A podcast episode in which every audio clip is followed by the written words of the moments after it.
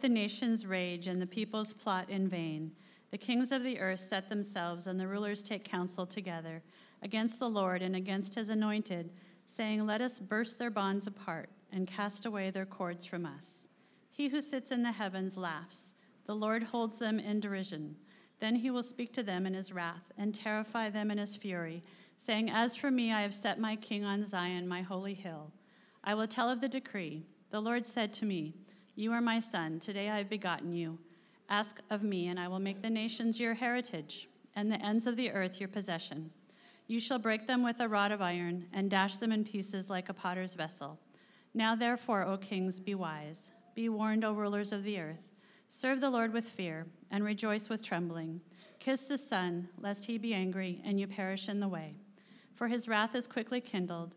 Blessed are all who take refuge in him. May God bless the reading of his word. Thank you, Nancy. You can sit.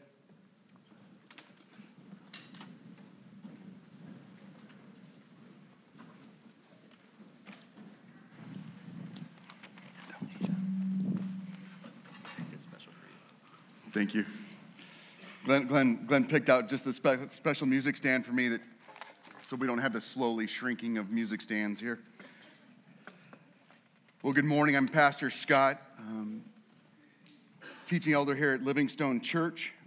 We're really glad to have you join with us this morning. If you haven't turned over to Daniel chapter 7, please do so this morning. Psalms 2 is, is a great introduction into this amazing, amazing chapter in Daniel.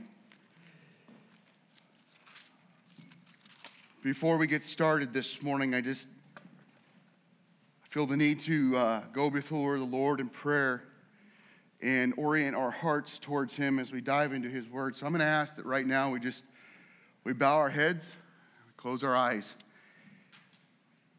and we seek the Lord in prayer.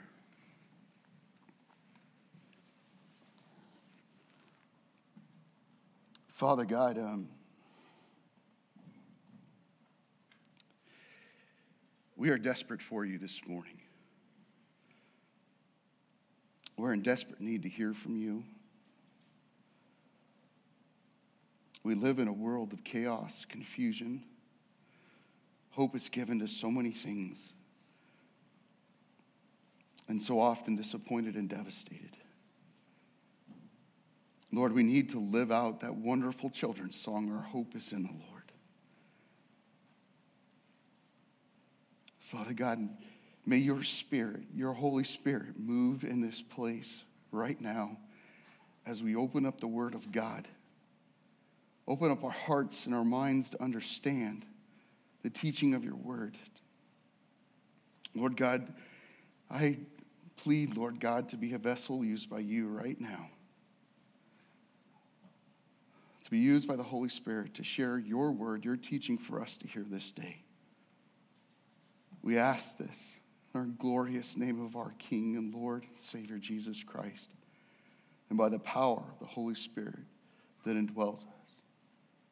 Amen.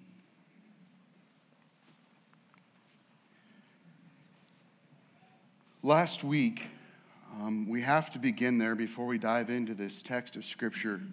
Last week we talked about living holy, uh, holiness in exile.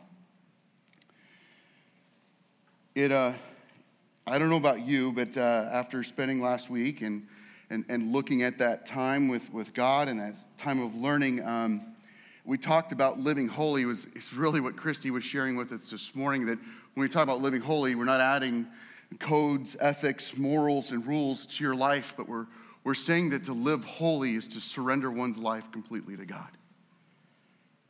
Is to understand our desperate need for God to rule and to reign in us, and for us to die to ourselves so that Christ may live in us.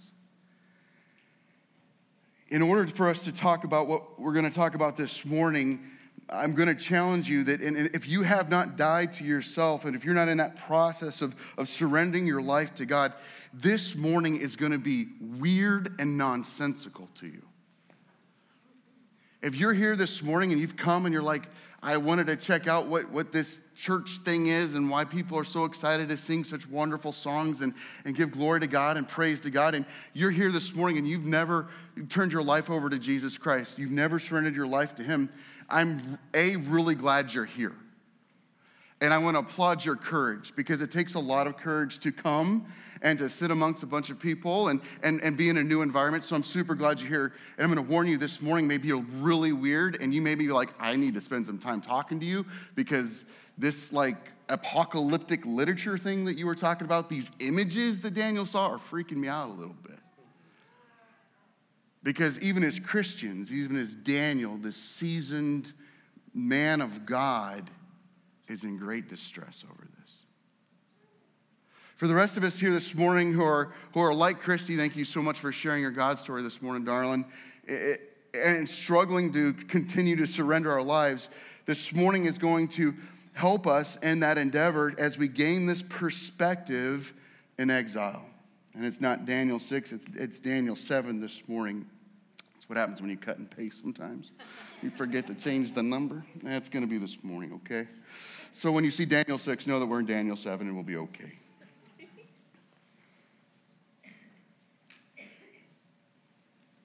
Daniel is in exile. The beginning of Daniel chapter 7, verse 1, we see a, a major shift in the book of Daniel. And I, and I got to draw your attention to this because we move from narrative literature, we move from a storytelling mode that we've seen in Daniel's chapters 1 through Daniel chapter 6 stories are being told. It's, it's easy to read. It, it's very, you know, like you love, we love stories where people who, who get a lot out of story, but all of a sudden we're going to change gears and the, we're going to see a shift not only in the type of literature we're reading, we're going to go from story to now prophetic or ap- apple, oh, if I got them, apocalyptic, say that five times fast, literature, okay? Daniel's going to see a vision, he's going to see a dream, and, and it's going to be of things to come. And it's going to be terrifying and it's going to be scary. And where narrative literature tends to be a lot more concrete. When we tell a story, we understand a tree is a tree, right?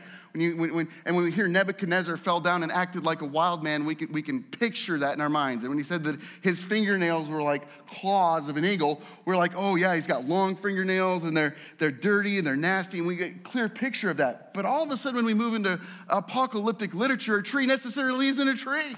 You're like, what's going on here? And water isn't necessarily water. And you're like, how in the world do I make sense of that? I want to, before we dive in and, and, talk about this this morning, there is a kind of a trap that we can get into. And, and some of you may be really excited, be going, sweet, we're diving into apocalyptic literature. Pastor's going to define all of these things for us. And he's going to say, this is this, this is this, this is this. And, and Jesus is coming back in 24 days, right? I'm not going to do that this morning. And I think to do that to apocalyptic literature is to miss the point.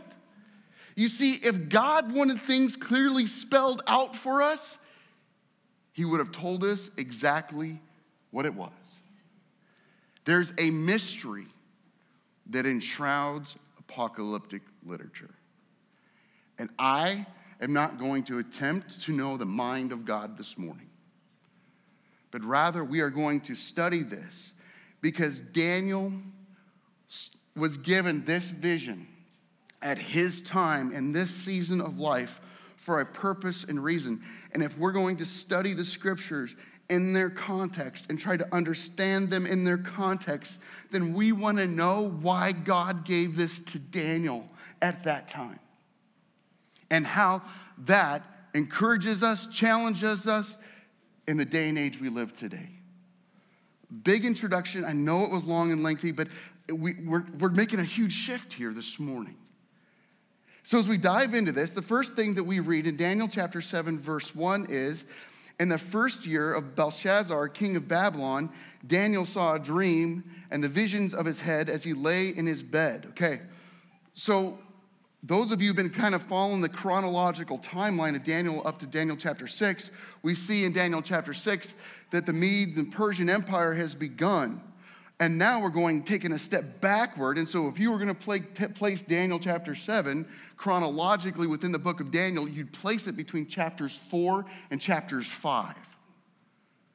okay? Because it's after Nebuchadnezzar is dead or gone, and it's at the beginning of Belshazzar's reign, okay? Now, there are three things that I, we're going to discover as we go through this morning's passage. And this is a weird way to preach. Normally, I go through and I give you the points as we go along because I don't want to give too much away. Because if I give too much away, you'll leave early, right? Because you'll be like, he already gave it to us, so I can leave now early, right? So, my job is more difficult this morning because I'm going to give you these three points and then attempt to demonstrate them as we go through this passage. The first thing I want you to see this morning as we look at this text is kingdoms come and go. Earthly kingdoms come and go. The second thing that we're going to be seeing as we go through this morning is earthly kingdoms are very similar. And you may be saying, Oh, I'm going to argue with over that one. Sweet. We'll get into this later, okay? And finally, we're going to see that God's kingdom is unrivaled. I'm going to attempt to dismantle or, or, or show the theological inaccuracy of an old 80s, 90s Christian song this morning that you may have loved when you were growing up, like I did when I was a teenager. And, and this morning I'm going to show to you how that's not actually a, a really theologically accurate song. So we love doing that together, right? Learning as we go. So the first thing we're looking at here is we see that this is actually occurring timeline wise between Daniel chapter 4 and Daniel chapter 5. Why is this significant? Well, I think it speaks into the purpose of this chapter. We saw in Daniel chapter 4, Nebuchadnezzar makes this incredible statement, right? And, and, and there's the possibility, and it's a crazy possibility, that, that we're going to get to see Nebuchadnezzar in heaven.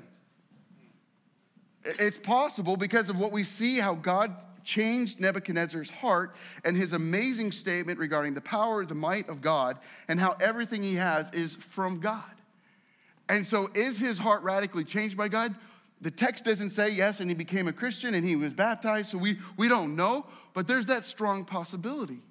But we do know that Nebuchadnezzar showed great favor towards Daniel.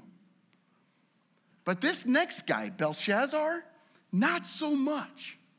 In fact, that we read in Daniel chapter 5 when Belshazzar is at the end of his reign, he, can, he seems to be taunting, he seems to be making fun of the people of Israel as he takes the, the sacred, the holy vessels that were used in the temple, he brings them before his feast, and he uses them to toast the foreign pagan gods. And so he seems to have a problem and dislikes the exilic people, the Jewish people that are living in Babylon with him. And so, is God giving Daniel this vision to encourage his heart that the, there's a new king in town, there's a new boss in town, and he doesn't like your people, but I want you to understand something? Kingdoms come and go, Daniel. And, and kingdoms are similar, and, and how they're always about trying to prove their own power, their own might. But God's kingdom is unrivaled, Daniel. As you've got this wicked king that we see at the end, he does not submit to God, that this guy's wicked through and through. Don't be discouraged by this king. Understand there is one that is greater. So we see here in this vision that takes place, then he wrote down the dream and told the sum of the matter. Daniel declared, I saw in my vision by night. And, and so we're going to see this vision broken down into three scenes. The first scene is, is described by these beasts that we're going to see. The second scene is going to be a scene that takes place within the heavenly realms in the Ancient of Days. And the third scene is this one who is like the Son of Man as he comes. So, first scene, scene one, if you will. Daniel declared, I saw my vision by night, and behold, the four winds of heaven were stirring up the great sea. And I want you to see this as, a, as we understand the four winds of heaven is this idea of the heavenly realms, the places where God is at, is stirring up the great sea. And the great sea often carries with it this idea of, of darkness, of, of chaos, of, of death. And God is stirring up this great sea to draw from this great sea horrible creatures. And so we're not surprised that horrible things arise out of the great sea. And four great beasts, verse 3, come up out of the sea, different from one another. And the first was like a lion and had eagle's wings. And then as I looked, its wings were plucked off, and it was lifted up from the ground and made to stand on two feet like a man. And the mind of a man was given to it. And behold, another beast, a second one like a bear. It was raised up on one side, it had three ribs in its mouth between its teeth, and it was told, Arise and devour much flesh. After this, I looked, and behold, another like a leopard with four wings of a bird on its back. And the beast had four heads, and dominion was given to it. And after this, I saw in the night visions, and behold, a fourth beast, terrifying and dreadful, and exceedingly strong. It had great iron teeth. It devoured and broke in pieces, and stamped out what was left with its feet. It was different from all the beasts that were before it.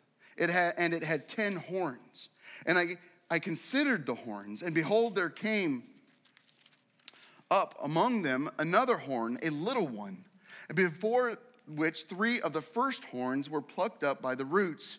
And behold, in this horn were eyes like the eyes of a man, and a mouth speaking great things. Do you think we've changed the style of literature within the book of Daniel a little bit? Okay, we've gone from nice storytelling to what in the world's going on? We got beasts, lions, tigers, bears, oh my, right? And, and, and all of this is going on. And then you've got this fourth beast, which was so terrifying that Daniel doesn't have a category for it.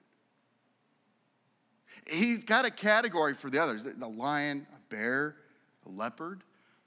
But this fourth beast was so terrifying. Daniel's like, I, don't know. He's like, this is freaking me out. This is scary stuff. I don't even have a category for it. He's got iron teeth, and, and beyond that, he didn't know how to describe it except for these horns. But I want you to, before you start getting really worried about these beasts, there's something that it's very important that we see within the context here. The beasts were given their authority, they were given their power. They did not receive this unto themselves. They are accountable to the one who stirred up the waters and drew them out. So I want us to look at that this morning and understand that we don't look at these beasts and we don't look at them and go, man, they are so powerful, so mighty. Do they, do they rival the kingdom of God? Do they rival God? No, God is the one that stirred them to come out. Notice how we know this. Look at this. The lion, its wings were plucked off it was lifted up, it was made to stand, it was given the mind of man, and its dominion was taken away. We'll read that in a bit. The bear, it was raised up. It was told, Arise and devour, and its dominion was taken away. The leopard had its dominion was given to it and taken away. And finally, we see this last beast. And if few verses, we're going to read its dominion was taken away. Four terrifying creatures. What do they mean? What do they represent? Theologians and scholars from the most conservative to the most liberal agree that these are talking about kingdoms. Now, this is where they part ways. What kingdoms? Some are adamant that we're talking about the Babylonian kingdom with the lion, or the first one, and then all, the second one would have been the Medes and the Persians, but others argue it's just the Medes. The third one was the Persians, or was it the Greek, Greek Empire? The fourth one was it the Greek Empire, or was it the Roman Empire? Then we talk, talk about the horns. Was the horn actually someone that has existed already within the context of history, or is it someone that is going to come into the future? And we can, I'm gonna tell you something, if you wanna dive into all that, we're not gonna dive into all that today, okay? There's whole systems of theology written around this. And I can give you some YouTube links, and you can dive in and spend the next 20 years of your lifetime going through what means what. But Daniel didn't have all of today's research, did he? Daniel didn't have, we're not the post cross understanding, but this was written to Daniel for a purpose and a reason. Why? Well, I think one of those things that Daniel's being given this is so that Daniel's may understand there's kingdom after kingdom after kingdom after kingdom, even in the most terrifying kingdom, is subject to the dominion and the power of God. Kingdoms will come and go, Daniel. Church, kingdoms will come and kingdoms will go. And they'll rise up and they will be terrifying and they'll be horrible. But they will come and they will go. And the kingdoms, they're going to be similar. And we think the moment we think we can have hope in one earthly kingdom, we realize that no, we can't. There's only one kingdom we can have hope in, and that's in God's unrivaled kingdom that is to come. The second scene points Daniel in this direction. As we see verse 9, as I looked, t- thrones were placed, and the Ancient of Days took his seat. We believe this to be God the Father. God the Father, Ancient of Days, and his clothing was white as snow, and the hair of his head was pure wool. You know what's really cool about this? These kings and kingdoms have risen up, and they're horrific and they're horrible, but you know what? God remains untainted, unscathed, untouched. White, pure wool. God is not, and his power is not threatened by these kingdoms. He sits upon his throne as the ancient of days, untouched by these kings and kingdoms, and he comes in a very, and this understand is a judgment of these kingdoms. Listen to the, the language that is used here. His throne was fiery flames, and its wheels were burning with fire. A stream of fire issued and came out from before him. A thousand thousand served him, and 10,000 times 10,000 stood before him. And the court sat in judgment. The books were opened. The second scene, a powerful scene. The third scene comes into play in verse 11. I looked, and then because of the sound of the great words, was the horn that was speaking. And as I looked, the beast was killed, and its body was destroyed and given over to be burned with fire. And as for the rest of the beasts, their dominion was taken away, but their lives were prolonged for a season and a time. I'm sorry, we're still in that, that second scene, and I want to bring something out. How many of you, if you've been in church for a while, may have heard of the, the, uh, artist Carmen? Okay, so maybe just a few of us knew this. Right. So one of the things was Carmen wrote these really like these, these cool songs that like pumped you up, and one of them was called The Champion. Remember that? Yeah, Chrissy's like, yeah, I remember that. We, we got pumped up, and, and, and, you know, when we, were in, when we were in high school, we thought it was such a cool song, right? He got us all excited. God's the champion, right? And, and it puts God within the ring, this boxing ring, if you will, or WWE ring nowadays, right? Or, or whatever, and, and this ring. And, and God and the evil one are exchanging blows. Bull! God strikes once, game over. There's no exchanging blows. God's power in his kingdom's unrivaled. So when Jesus Christ goes to the cross and he pays the penalty for our sin, it's not to the evil one, he's paying that to the Father. And there's no battle going on. There's the fight and it's over. Jesus gets up, walks out of the grave, game, set, match. There was no volley back and forth. Jesus serves it up, and there's no return. So before we look at these beasts and these kingdoms and these earthly realms and we get freaked out and worried, we need to know our God doesn't play with them, He destroys them. We live in a world that, that believes that somehow evil and, and God are in this ultimate fighting match. No. God is saying, my time is going to come, and you kingdoms and you earthly realms, you are going to have your days are already numbered, they're already limited. And when God says, Son, come back and take everything, Jesus is coming back, and there's not going to be a fight, it's going to be game over.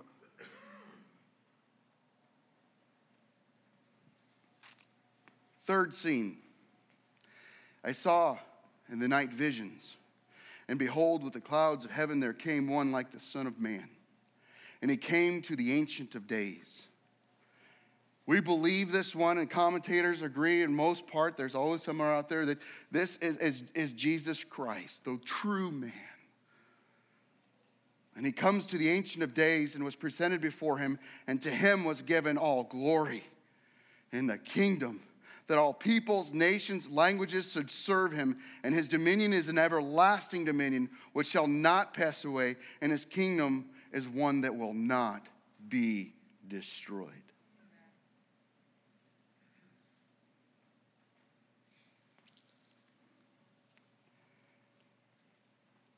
Verse 15. Daniel says, As for me, Daniel, my spirit within me was anxious, and the visions of my head alarmed me. Why? Daniel, why are you worried? The Ancient of Days, the, the, the, one like the Son of Man is coming. He's gonna, he's gonna rule and he's gonna reign. Why are you worried? Why are you concerned? What did you see within these visions that alarmed you, that, that made you anxious? If, if God wins, why are you worried? Continue on with me. So Daniel approaches one of those who stood there. Isn't that cool? Isn't that cool? Like Daniel's seeing this vision and he, he's, he's dreaming this as he's sleeping or during the day. God's giving this vision and, and he walks up to him and in this vision and he says, You know, what's going on here? And I approached one of those who stood there and asked him the truth concerning all of this. And so he told me and made known to me the interpretation of all thing, of the things. And what we see here, it seems to be a summary that Daniel obviously approaches this individual, whoever, the, an angel, whoever is there, and he says, What's going on? This person tells them what is going on, and to hopefully maybe even calm his spirit, to calm his anxiousness and his alarmed mind. And he says, These four great beasts are four kings who shall arise out of the earth. But the saints of the Most High shall receive the kingdom and possess the kingdom forever, forever, and ever. It's almost like he gives him this little bit to calm him down, but Daniel remains unsettled. And if Daniel's remaining unsettled, maybe it should be an indication to us something is going on here. In verse 18, then I desired to know the truth about the fourth beast. This fourth beast concerns him greatly, which was different than all the rest, exceedingly terrifying with its teeth of iron and claws of bronze, and which devoured and broke in pieces and stamped out what was left with his feet. And about the ten horns that were on its head, and the other horn that came up before, which three of them fell, and the horn that had, his, had eyes and mouth that spoke great things, and that seemed greater than its companions. And as I looked, this horn made war with the saints and prevailed over them. Why is Daniel anxious?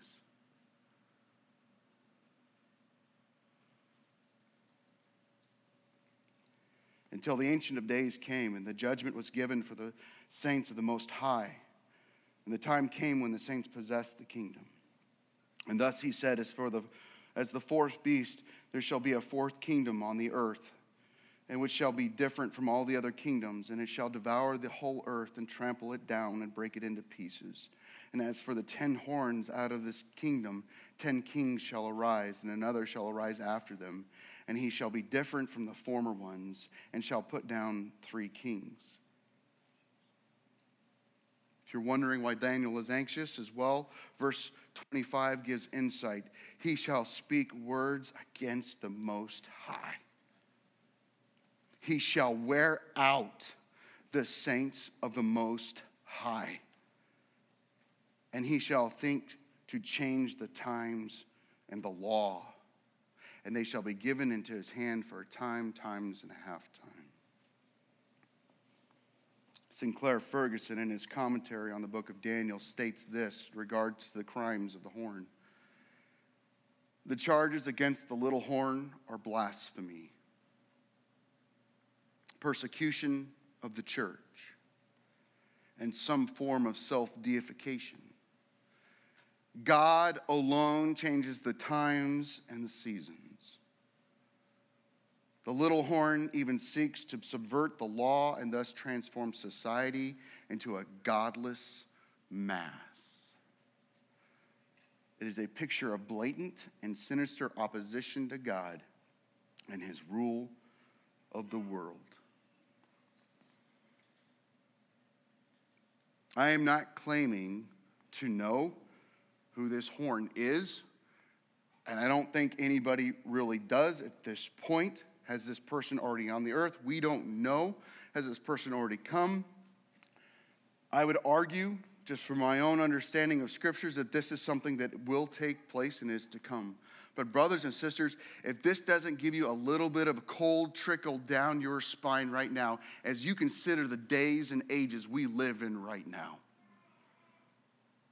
times and seasons being changed. You know what? The whole bunk that you may have learned in college that AD and BC are around who? Jesus. But guess what? They want to change the times. BC and BCE, before the Common Era, and oh, excuse me, BCE and CE in Common Era. They want to move away from, oh, it's never been about Jesus. Let's change those times. Let's change. This stuff's happening. It's being accepted as scholarly. If you walk into a scholarly circle, scholarly, and you say AD and, and, and BC, people are going to look at you, oh, we don't have a conversation. You were one of those Christian times.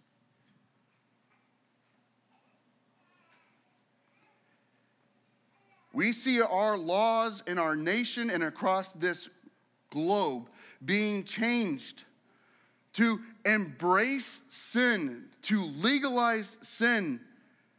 And, and, we see things happening in America where, yes, we're, we're free to speak and we're free to, to have these conversations with people, unless, as long as you are talking in a way that is seemingly inclusive by the world.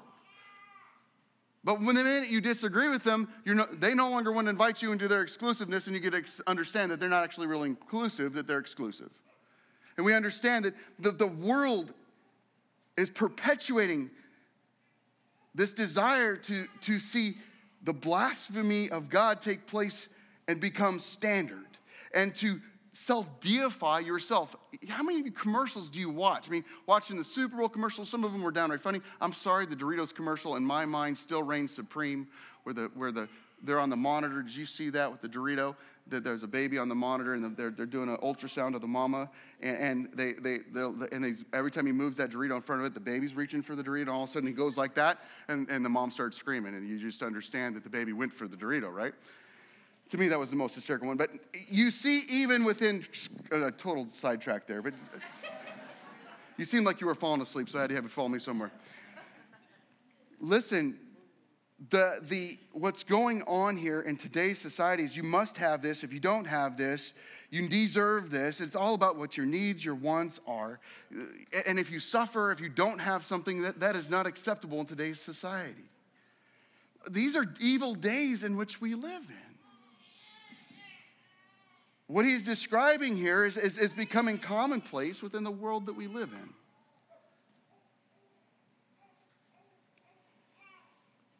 Verse 26 And the court shall sit in judgment, and his dominion shall be taken away to be consumed and destroyed to the end. And the kingdom and dominion and of the greatness of the kingdoms under the whole earth shall be given to the people of the saints of the Most High. Pause for a second right here.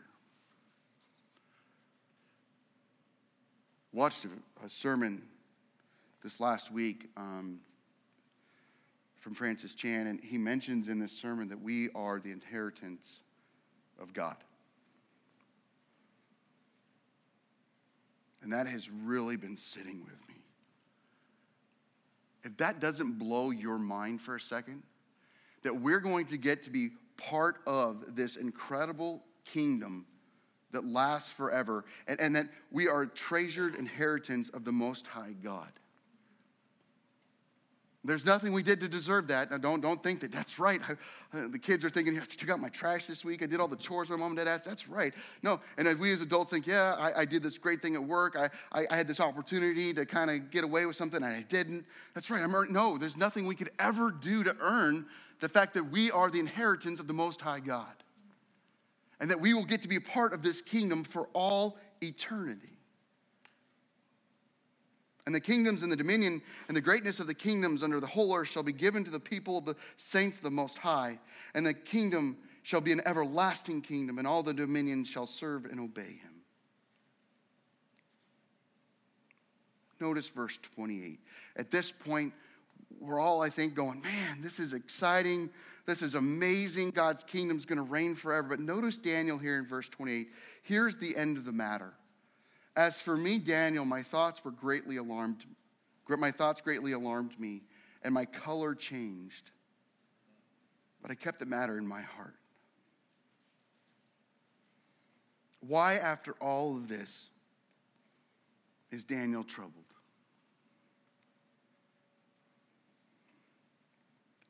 I think it comes in lines with Sinclair Ferguson in his book and his commentary on Daniel comes up with four points of so what, of how this impacts us and changes our lives. And I think it's beneficial to look at these.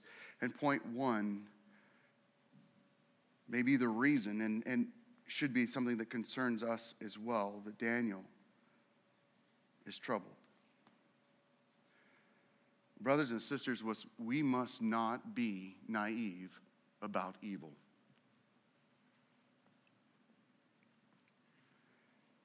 Last week, when I preached that sermon on living holy lives,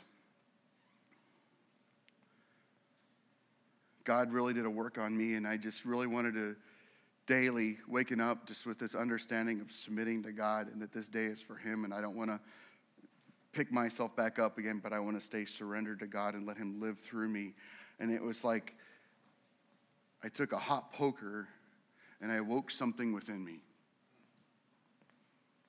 And it has been a fight this week. On Tuesday night, we had Ben and Judah over hanging out with us. Christy and I had this amazing conversation about how good the elder meeting went and how it was one of the like best ever like crying and sharing things with each other and caring for each other's hearts and within two to three minutes of that conversation we were at odds with each other almost yelling at each other and as we look back on that there was something evil going on and little ben was sitting there on the couch watching this go down next day or that evening as he goes home and talks to his mom and dad. And yeah, because I came over and I asked for prayer for Christy and I, because, you know, what we do. We ask for prayer for one another that we're going to have this Wednesday night. And and because we got in a fight and we needed to talk it out. And, and I guess I left and Jen asked Ben, did, so did you hear Scott and Christy get in a fight? Or Ben said something to them in regards to, yeah, they were in a fight. And Ben and Jen asked, did you, did you feel un, unsafe in that moment? What a great question to ask. Yes, I felt unsafe. Something else happened on Thursday where there was a conflict situation arose and and I got so worked up and I was defending myself and everything in my head was just spewing ugliness. I'm like, what is going on? And all of and I just hear in the back of my heart, I just feel like this, the Holy Spirit was telling me, surrender, let it go. This isn't yours to defend, but I couldn't let it go. And I reached out for prayer from the elders, and they did. They prayed for me. I was able to get back to my sermon preparation. But it was like, man, there's this evil, and I'm being naive about it. I'm thinking that I can, all, I'm just gonna go and I'm gonna say, I wanna surrender my life more to the Lord. I wanna live surrendered to Him. I want Him to live holy, live, live a, I can live a holy life through Him and Him live through me. And I think that nothing's to happen when I start committing to that. Brothers and sisters, when we commit to start living holy lives, it's coming. Don't be naive. Evil one's to come, and your flesh, you're to battle your flesh to a degree you've never. I didn't know I had that issue. I guess I got that issue. I thought that was other person's issue. Can't be naive about it, but at the same time, I also don't want it to give it too much credit because understand who wins, who's in control, who stirred up the waters. The people of God must never be naive about the reality. I want you to hear this the reality, strength, or durability of evil. Brothers and sisters, as long as we're here on this earth, before the kingdom of God comes, we will fight evil forces. It's a battle. let's not be naive about it. And I want you to understand, let's not be quiet about it. If you're facing something, if evil is coming after you, if you're, you're struggling in your heart, speak up. Tell somebody, I need prayer. Don't be alone in your struggle. Don't feel like, well, I'm going to somehow give glory to the evil one if I mention this. No. That's what the, we have the family of God. The church is the family of God.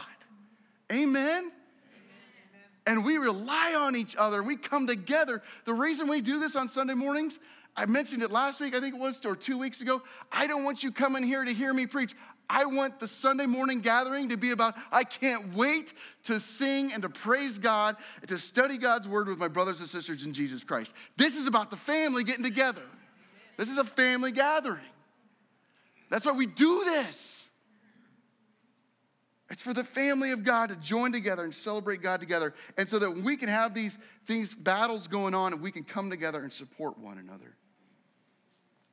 So don't feel like, hey, I don't want to mention this to somebody because they'll think I'm weird that I got this, this evil. Just this week, I had a dear friend tell me we were looking at some property together a while back, and he goes, he went in a room and he walked out of that room and he felt nothing but pure evil. And he goes, I just, I, I was kind of, I think he was nervous to tell me because, you know, but I'm so glad he did. Let's not think each other weird when we start talking about this, but let's get on our knees with one another and pray to God.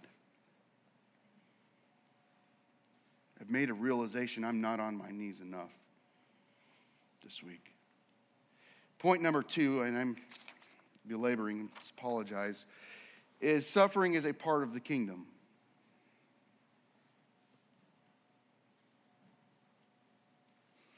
You're maybe at this point going, man, Scott, we had a really high note we were ending on there with Daniel, everlasting kingdom, dominion, inheritance, all that cool stuff, and now you're like bringing me down.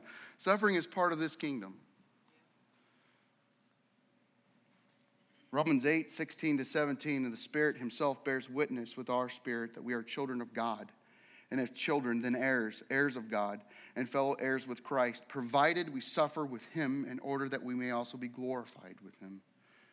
It's part of being part of the family of God is suffering in this world together.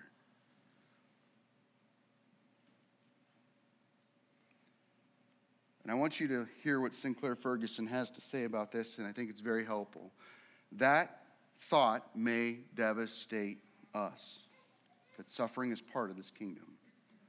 But if we learn to accept it, hear me, if we learn to accept it, it may also stabilize us if you come to the reality and the understanding this world is not going to be providing me comfort, hope, peace, then guess what? We'll stop looking to this world to provide those needs. We'll be beginning to look to Jesus, and this, but we understand that what the world is going to give to us is heartache, is heartbreak, is disappointment. That the and why? Because the greater kingdom is coming, and God God doesn't want us comfortable here. This isn't home. The home is to come. And so when I hear people get up here and start talking about VBS, I, I, could, I wish we could have little bubbles across. I mean, pretty sure there was a lot of computations going on. I've got all these excuses of why I can't serve in VBS. I want to reference C.S. Lewis said something very powerful regards to sacrifice and in regards to giving. If you're giving of your time, your talents, and your resources, if you're giving is not hard, or painful, you are not sacrificially giving. We are not sacrificially giving. I will tell you, we have people in our church family that will take time off from work to serve in VBS. They've done it a lot. They're going to take their vacation time and give it to VBS to pour into kids. And I'm telling you something else. And this is not a threat and it's not a guilt thing. If you ever come in on a Sunday morning and it comes time for the sermon and I'm not here, go to the children's area because I'll be there. We didn't have enough new workers show up. You and I can open up the Word of God and read it for ourselves and study the Word of God for ourselves. They need someone to teach them. Who is going to teach them? If not us.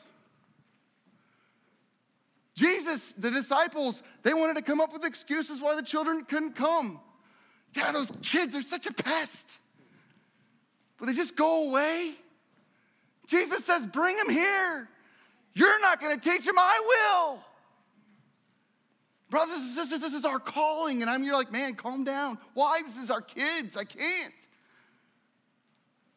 And we're going to get kids come into this valley who have gotten some messed up ideas of who Jesus is, and messed up ideas who God is. And we get to spend just like three or four hours a day with them for five days to, to pour in who Jesus really is, to live that in front of them. Man, we should be chomping at the bit going, man, I want to be there. I'm going to do everything I can to be there. We should be turning volunteers away, not begging to find a few. Suffering is part of this kingdom. And if you're finding yourself, life is grand, nothing's hard, we're living on easy street, then my question to you is are you living for the kingdom to come or are you living for the kingdom right here and right now? Verse point three we must see past terrible events.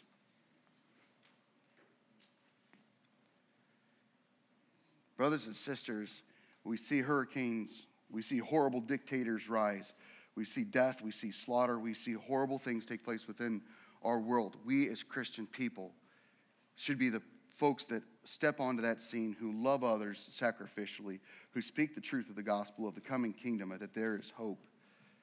We must not shy away. Our gaze must always penetrate beyond the terrible events of history to the throne of God. Only in the assurance that He reigns will we be able to live triumphantly when we cannot trace or understand His plan of victory. And finally, the kingdom of this world are not our hope.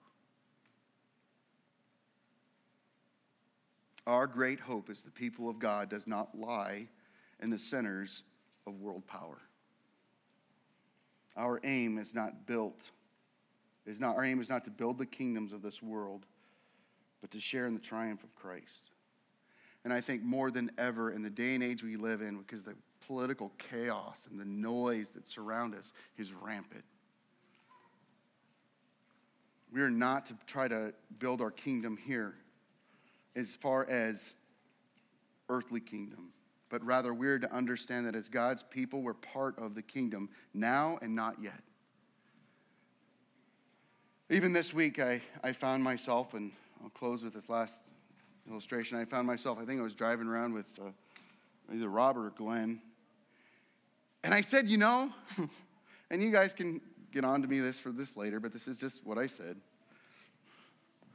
I said, you know, it, it, I'm just kind of hoping that we can get rid of the current guy, and then his vice president can step up because if his vice president was like in power or like it, the president, then man, things would be so much better. And then I go and study this passage.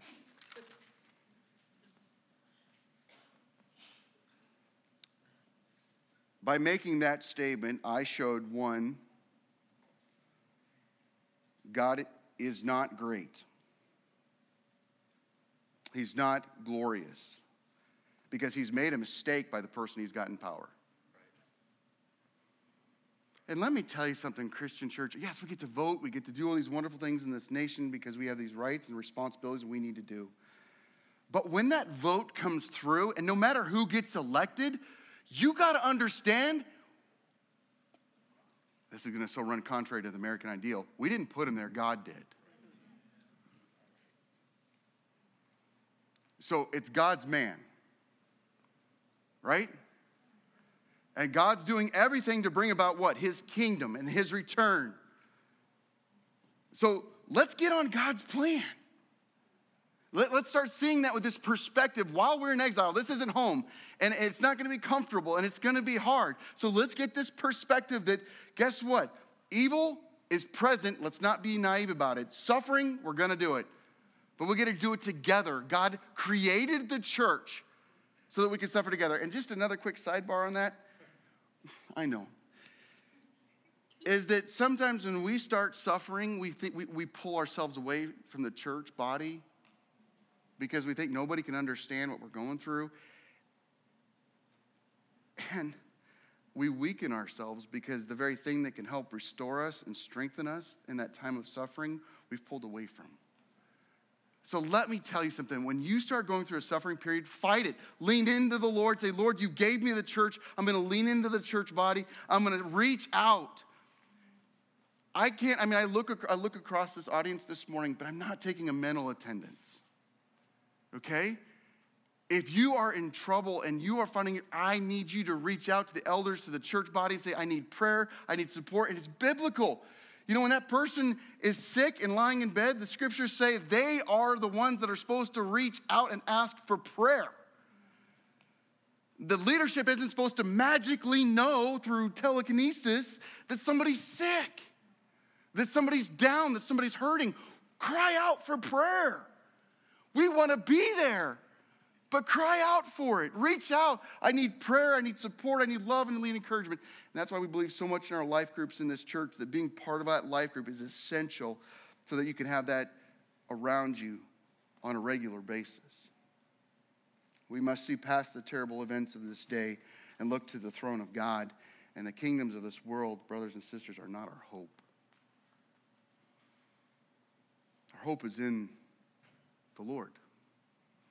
Glenn, you could just close out with that. Just keep going through it like 20 times. And, and maybe after we've gotten through the 30th time of singing that, we might like, oh, yeah, it is. And the kingdom to come. Maybe a really different sermon than you were planning on hearing this morning. But I think about Daniel. Think about Belshazzar the king. And I hear Daniel's heart. One last thing, brothers and sisters, I think one of the reasons Daniel was also distressed is because he saw the saints being tortured, being killed. And it hurt his heart. We're in America. That's a strange idea to us, but we have brothers and sisters that are around this world that are dying for their faith today. Are our hearts breaking for them? Are we in prayer for them, for their families?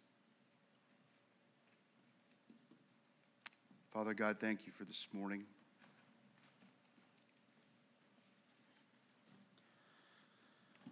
Thank you for the challenge of this passage. There's a lot here, Lord. Um, and I pray that as we spend this next week kind of looking at the DNA questions, I'm looking through those, that we might break this out and wrestle with it because there's no way on a Sunday morning we're going to be able to handle all of this and say, yep, I got it. I'm applying this all to my life. Lord, this is going to be a day by day thing as we go this week. And Lord, I need it in my heart, in my life. I need to understand and not be naive about evil. Lord, I need you to remind me this week that suffering is normal. Lord, I need you to remind me that terrible events don't, don't shake my faith, don't move me away from my understanding of the kingdoms at hand. That I continue to keep my eyes and my perspective on the throne of God. And Lord God, I need to understand. I need to understand in my life, and I need to live this out that this kingdom isn't my hope. That when I look at the news, that when I look at my checkbook, then I look at my family, my possessions,